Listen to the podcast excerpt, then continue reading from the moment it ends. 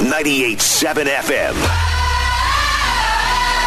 Arizona's sports station. Bickley and Marotta. It's going to be lit, is what I hear every single day. It's it's it's the greatest radio show ever. Dan Bickley. Vince Marotta. It's the greatest show on earth. Bickley and Marotta. This is the greatest. Show. Good morning and Show the welcome. world. I love this show. Me too. It's the greatest radio show that's ever existed. It really, really In is. case you needed a refresher for the new version of the prolonged open. Let's cut the crap, Mr. Marotta.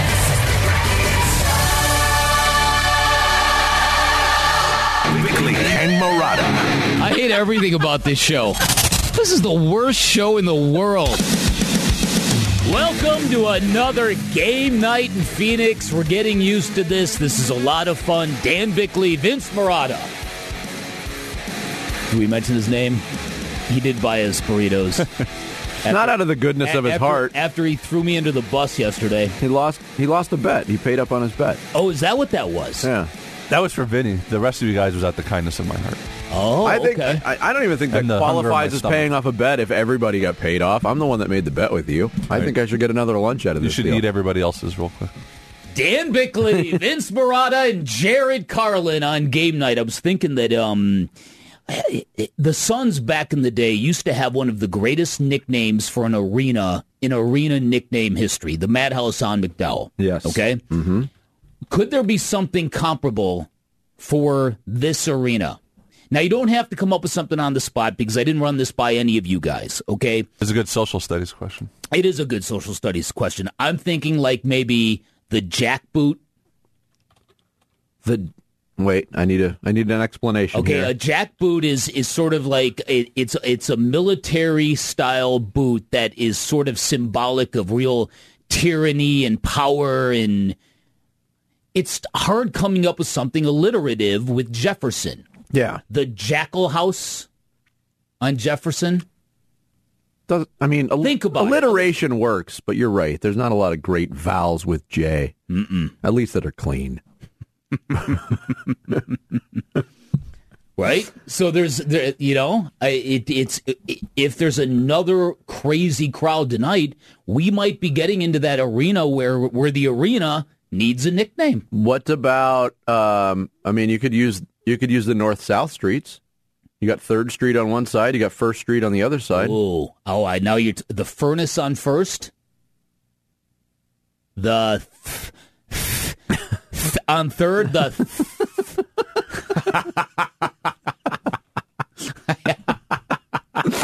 right? All right, yeah. Well, it's game night. We're gonna have some fun. Start the show, Jarrett.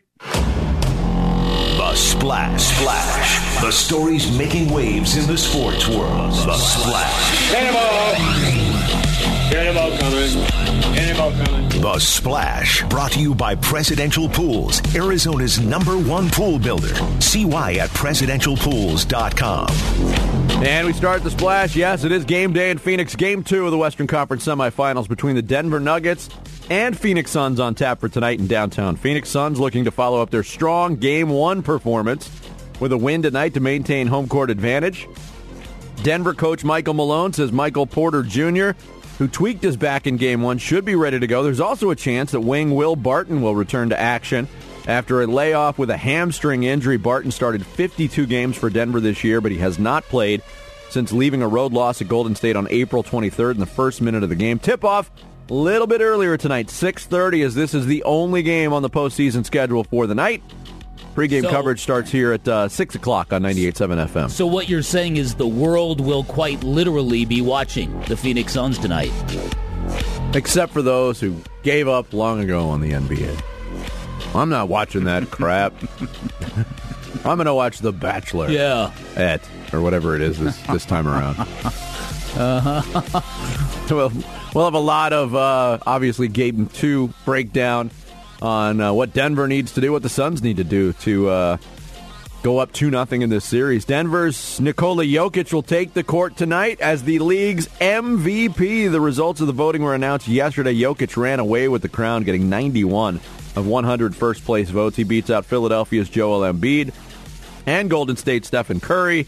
Two-time defending MVP Giannis Antetokounmpo of uh, Milwaukee finished fourth. Suns point guard Chris Paul finished fifth, which means free burritos for us from Jarrett. Uh, he received two first-place votes. Jokic, who was drafted 41st overall in 2014, becomes the lowest draft pick ever to win the award and the first center to win it since Shaquille O'Neal in Yeah. 2000. Yeah. Um, this is uh, it's a fascinating uh, thing.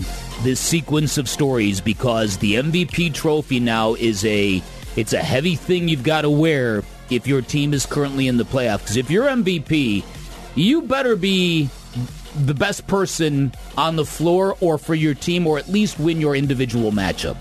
Game one, he didn't do that.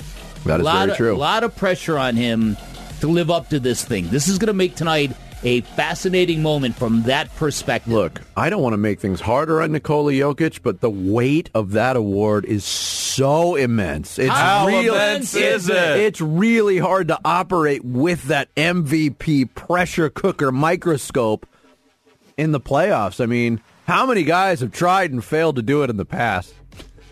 See what I'm doing? I do. Speaking things into existence. Yes. Okay. Yeah. Um, no, there's a very good chance that after tonight, people might really be questioning 90% of the MVP. That guy? I have no problem. I think Yeah. you know. I I, I, I think the see. voters got it right.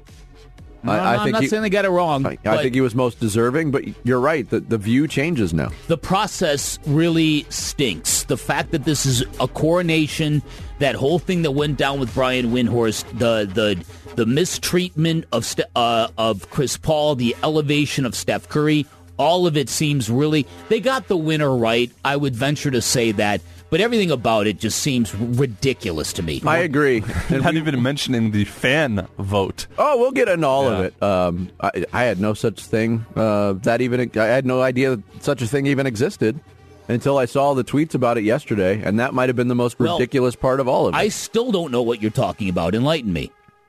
Uh, the the Derrick Rose first place oh, vote. that, yeah. that, that. Okay, that yes. came from a fan vote. What fans? I, Fans of red flowers? What the hell is going on, NBA? Wow.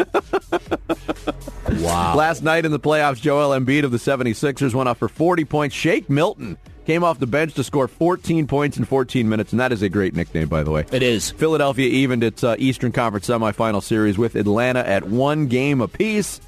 Uh, Milton hit a three-pointer with 2.19 left in the third quarter to give Philly a lead. They would not relinquish it. Utah Jazz got a last-second block shot from Rudy Gobert on a Marcus Morris three-pointer to preserve a 112-109 win over the LA Clippers in game one of their second-round series. Clippers led by 13 at the half, but Donovan Mitchell caught fire. He hit for 32 of his 45 points in the second half to lead the Jazz to the win. Game two of that series is tomorrow night. Clippers head coach Tyronn Lue getting a, a little bit of heat for not uh, opting to call a timeout for that last shot, and it ended up in the corner for a desperation three from Marcus Morris on Yeah. a team that has a superstar and a player who sometimes masquerades as a star in this league in Paul George, but it came, in, came into the hands of Morris. It was really good team defense. It was. I mean, they made Kawhi Leonard give up the ball, and it ended up in Morris's hands, and then it was, yeah, it was. But Not a good end The argument is you can you can combat good team defense by actually setting up a play in that instance and using I, the timeout. I totally agree. Yeah, and the Jazz didn't foul, and they got away with it because they have Rudy Gobert. Uh, another coach hitting the unemployment line in the NBA is ESPN's Adrian Wojnarowski reporting that the Indiana Pacers moving on from former uh, Valley High School coach and Suns assistant Nate Bjorkgren. what Yeah. up, Bjork? After just one year, Pacers finished 34 and 38. They were knocked out of the playoffs by the Washington Wizards in the final Eastern Conference play-in game. Not really a surprise there when you read all the late season stories that came out about the dysfunction in Indiana. Yeah. Apparently they're uh, hot and heavy after Terry Stotts, who was just let go by Portland. Wow. Okay. Cardinals made it official. They signed first round pick Zaven Collins, a linebacker out of Tulsa, to a four year deal with a team option on year five. Contract worth just under $14.7 million in total value. Collins, of course, has already been slated to start at one inside linebacker spot alongside last year's first round pick, Isaiah Simmons. Only Rondale Moore remains unsigned. De'Vondre Campbell, the former Cardinal, signing on with the Green Bay Packers. D-backs losing streak hits uh, 18 straight on the road. They lose 5-2 to the A's in Oakland last night. An ugly fourth inning was their undoing. They've got a day game today uh, and going for loss number 19 in a row. Matt Peacock on the uh, mound against uh, Sean Manaea. First pitch 12:37. Pregame coverage starts at 12 on ESPN 6:20 a.m. And the Mercury came up short last night. They fall to Dallas 85-81, despite 27 and 16 from Brittney Griner. Same two teams Friday night at Phoenix Suns Arena. There you go. There is your splash for Wednesday, June 9th. We will get into it. Game two on tap for tonight in downtown Phoenix. Let the fever pitch continue. Suns Nuggets will uh, attack it straight ahead. It's Bickley and Marotta, 98.7 FM, Arizona Sports Station. Suns playoff coverage presented by Four Peaks Kilt Lifter. Suns win. The Suns win the opener. Game two of the Western Conference semifinals tonight in downtown Phoenix. That Phoenix crowd right there, they have a true, real home court advantage. And I'm telling you right now, if other teams that play against them don't find a way to get their fans in their arenas, and they ain't like that, you ain't beating Phoenix. The home of Phoenix Suns playoff basketball. 98.7 FM, Arizona's sports station. Bickley and Marotta talk Suns Nuggets now. Yeah, I mean, we've always stressed that every game is a life of its own, especially in the playoffs. And so you can learn from, you know, a game like game one. And then and we watched the film this morning and talked about a number of things that we can improve. And we also talked about uh, the mentality of the opponent that we're facing. You know, they're playoff tested, and we only have the experience that we have this year. So our guys understand that we have to be pretty steady with our mentality of, you know, obviously not getting too high or too low no matter what happens. So I think that's, you know, the blessing of having veterans on your team. Uh, they, they stress those um, messages in the locker room and, and, everywhere they, they interact. So I think that's all you can do is, is try to prepare your guys in that fashion. And um, we've we've done a decent job of, of staying pretty balanced with our emotions from game to game. Yeah, I think that's a reflection of the head coach too, Monty Williams, talking about uh, just the the mindset of going into game two of this series against Denver, not getting too high after a win, not getting too low. Let that uh, be the role played by the fans in, in a playoff series. You certainly don't want your players reacting, um, you know, that, you know, what's the word I'm looking for? Um, whatever, you know what I'm saying. Mm-hmm. Don't let the players get too high or too low. Let the fans do that. That, that that's what the fans are for. Okay. Yeah, I, I think coming into this segment, that that bit from Stephen A. Smith is about the best thing I've ever heard him say because that to me really has been a story in the playoffs. The home court advantage has been a definitive advantage for the Suns so far. You you played a Lakers team that did not allow nearly as many percentage capacity fans as you were. Mm-hmm. Certainly not nearly as influential into into the momentum swings of the game. And then the first game against Denver, it continued.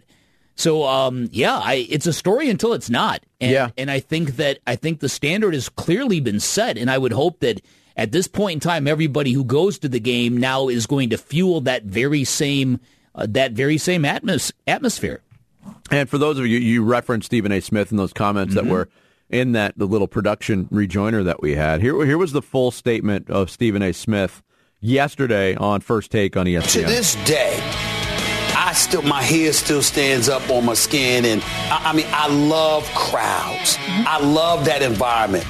You know, when you used to travel to the Oracle and to watch Clay and to watch Steph rain threes was special. But that Phoenix crowd right there, it's special to watch. I, am going to go out there for a game. It's special to mm-hmm. see. They have a true, real home court advantage. And I'm telling you right now, I understand COVID's going on and all of this other stuff.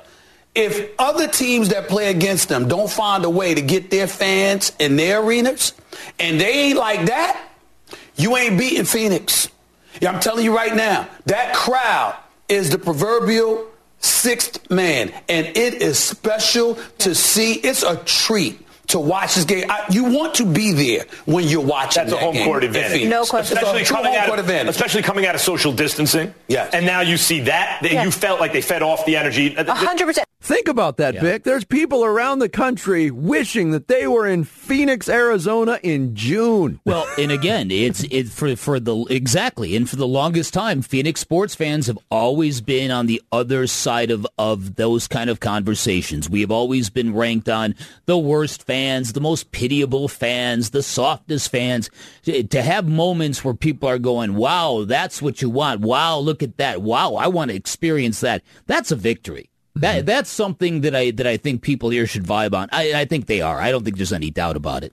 It's. It, I, I also here's here's what I think it is too. It's this is not just uh, because I've been talking now for weeks about what I think is coming in terms of performative um, aspects of entertainment and athletic aspects of entertainment.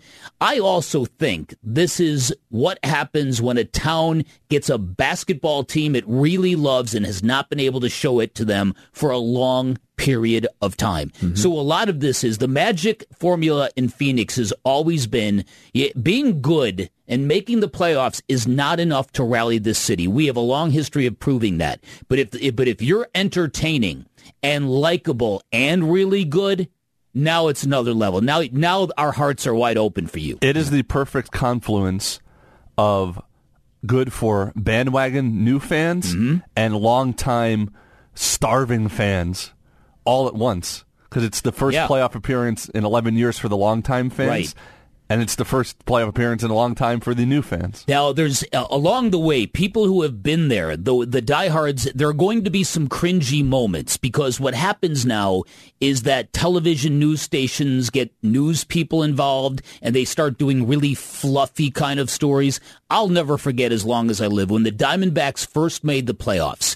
The Arizona Republic for whom I worked at the time, published a gigantic piece trying to explain baseball to newcomers. And it was a primer about how there are three strikes per at bat. Three. Th- the the lead of the story was so cringeworthy. It literally said, "Think of baseball in terms of threes. Three strikes per at bat. Three outs per inning." And I'm like, "We're running this in a major metropolitan newspaper." Three inches of tacky substance on the baseball. Right. Right. Three hours minimum for the first six innings. So there's going to be cringeworthy stuff like that. Eh, But but you have to understand that's because there are people coming to this now that generally would never come to anything regarding sports who just ah sports give me a break right yeah so and if that's you you're missing out Well, and that's why, you know, echoing, you know, uh, or, or feeding off of what Stephen A. Smith said, we know from a competitive standpoint, the Suns, as the higher seed, already have home court advantage. With that crowd and the way it has reacted to what the Suns are doing in these playoffs, mm-hmm. in these first two series, you got two levels of home court advantage.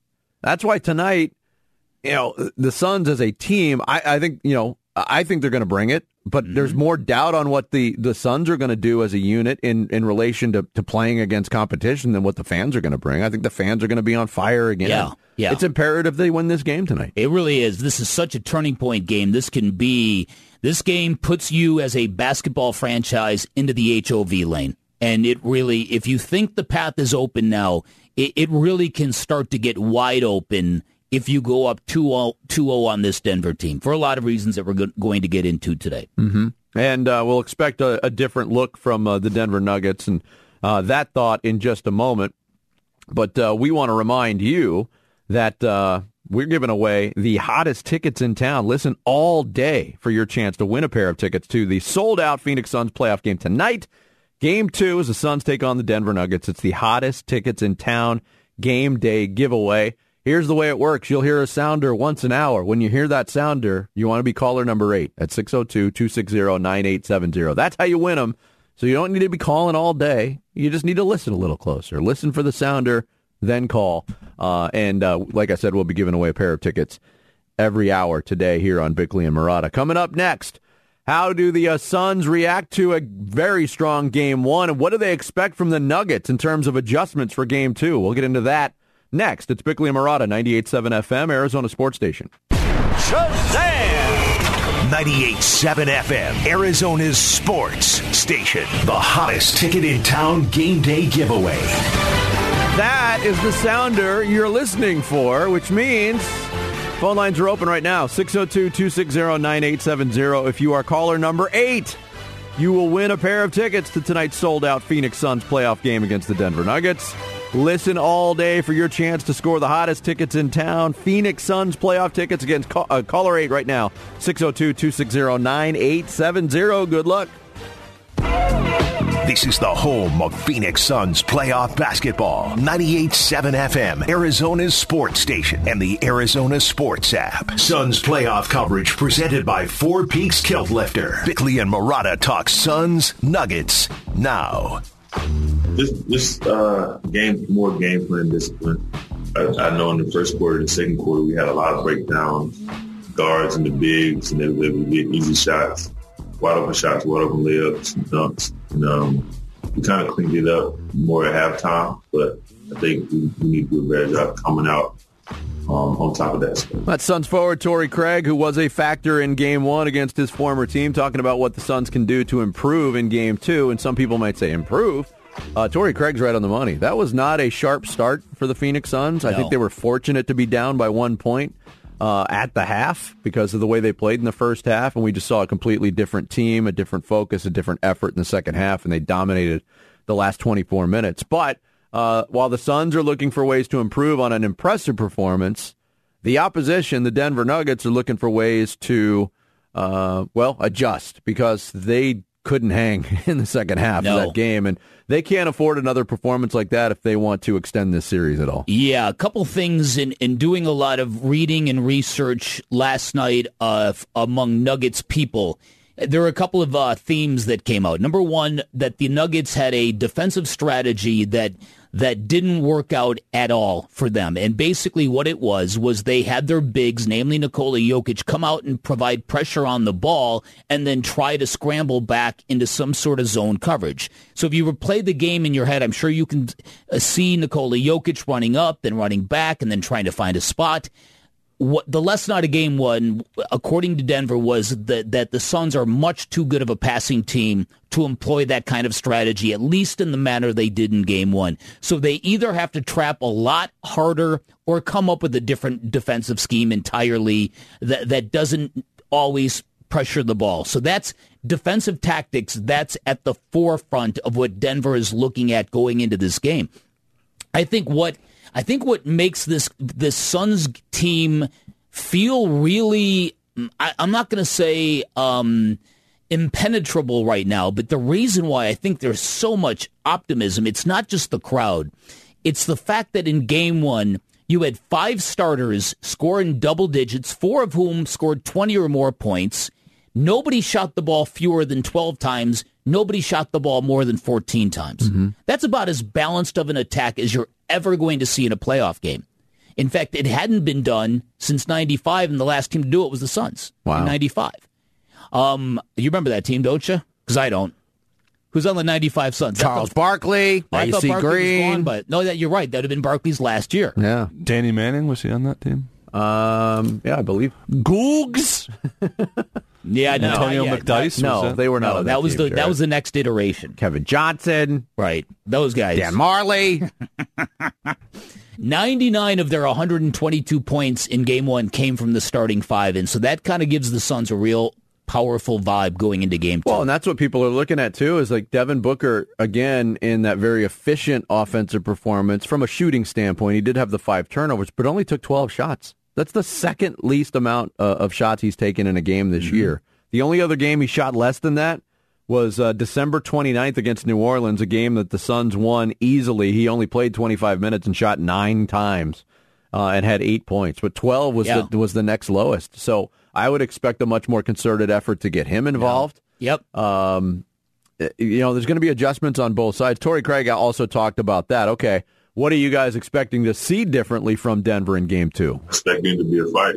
They're going to come out more aggressive, more physical. Um, they're going to definitely want to bounce back and try to steal a game here to to to, re- to take home court advantage. So, um, and, and as a team, we have to know that. So I, I expect nothing less than a fight tomorrow. Um, it should be a dog fight.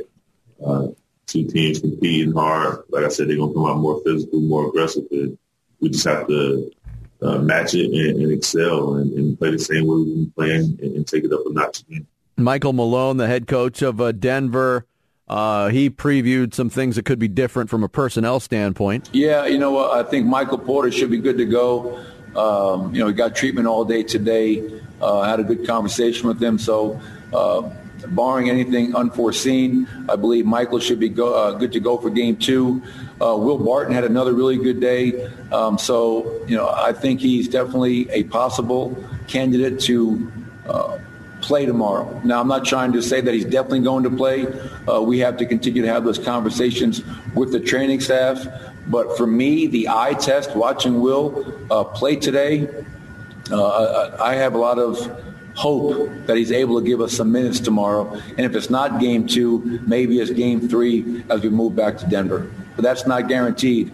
Uh, so let's not get too excited. Look, and if that happens, Will Barton is an important part of this team. Mm-hmm. Just him being on the floor for the first time since April would give an emotional lift. And that's the biggest change I expect.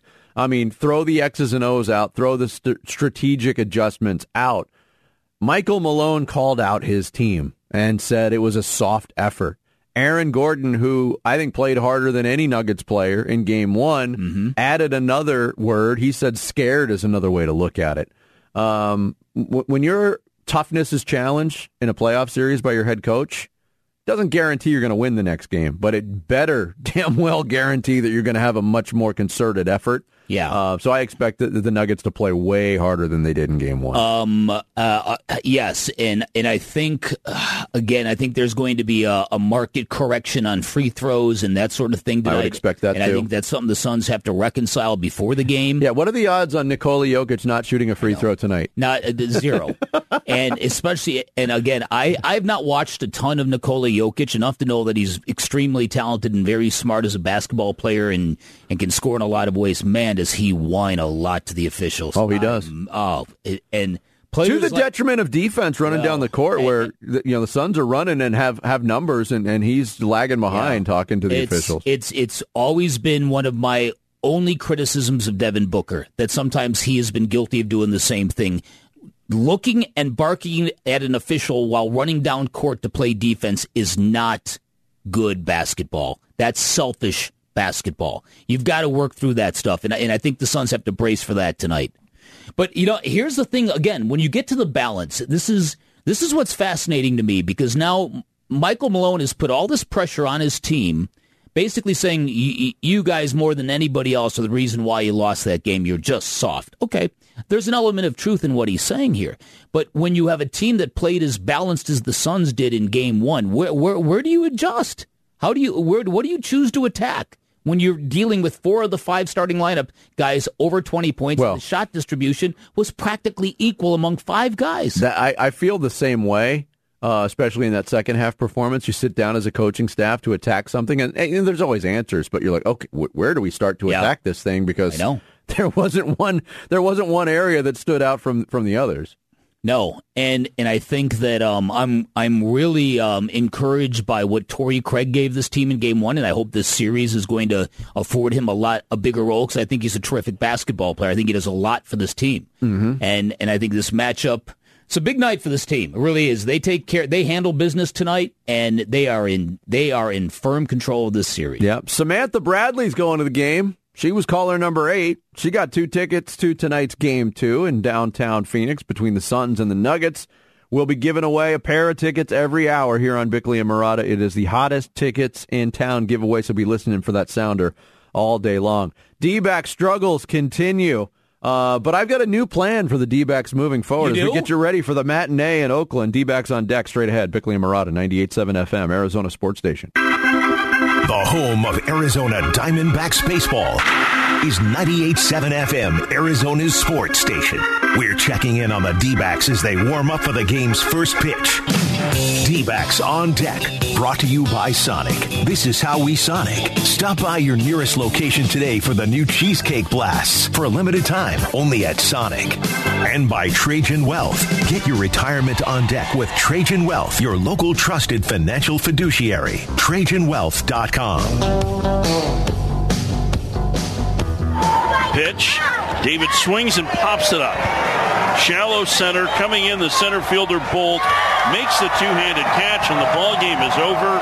And the D backs have dropped 18 consecutive road games. They lose to Oakland 5 to 2 at the Coliseum. Tori, is, is that as frustrated as, as you've ever been in a, in a game as a manager? Probably. Yes. Mike Ferrin on the final call last night in Oakland, 5-2 loss for the D-backs, as you heard Mike say, 18 in a row in the loss column on the road.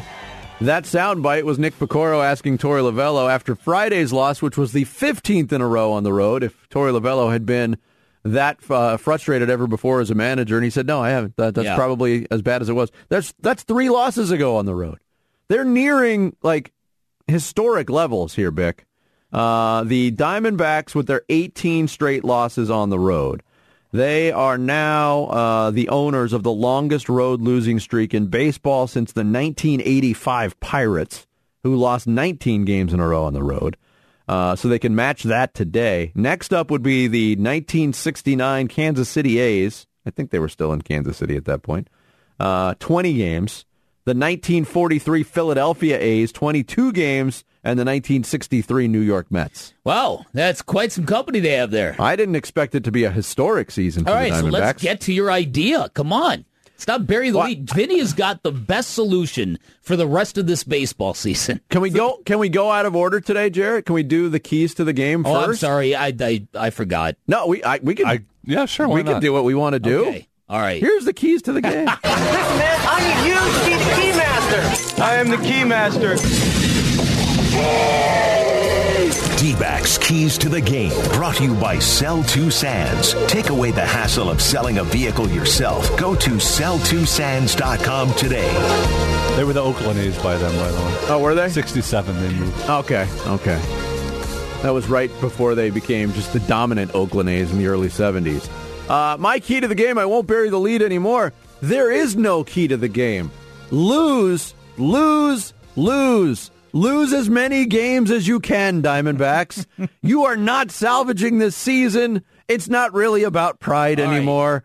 Um, if it was, you wouldn't have lost 18 straight games on the road. So your advice, Tank! So your advice is tanks for everything. Tanks forever! Wow. And there's a reason why. I hear this.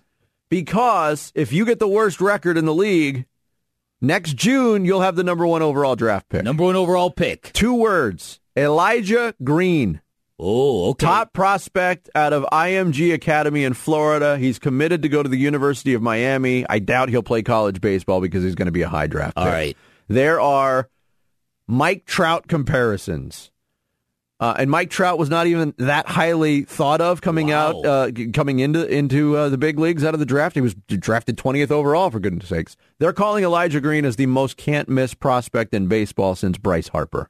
Wow. And- Okay. and you've got a chance. Okay, first of all, for context, Vinny follows minor league baseball. So so this is not some some absurd, you know, stir the pot kind of scenario. So if if there's a prospect that good awaiting the number 1 draft pick, I'm all for this. Okay? Because the Diamondbacks need that guy and I'm sorry, Ketel Marte isn't that guy. He isn't that guy because the other day on an update on another radio station he was called Kettle Marte.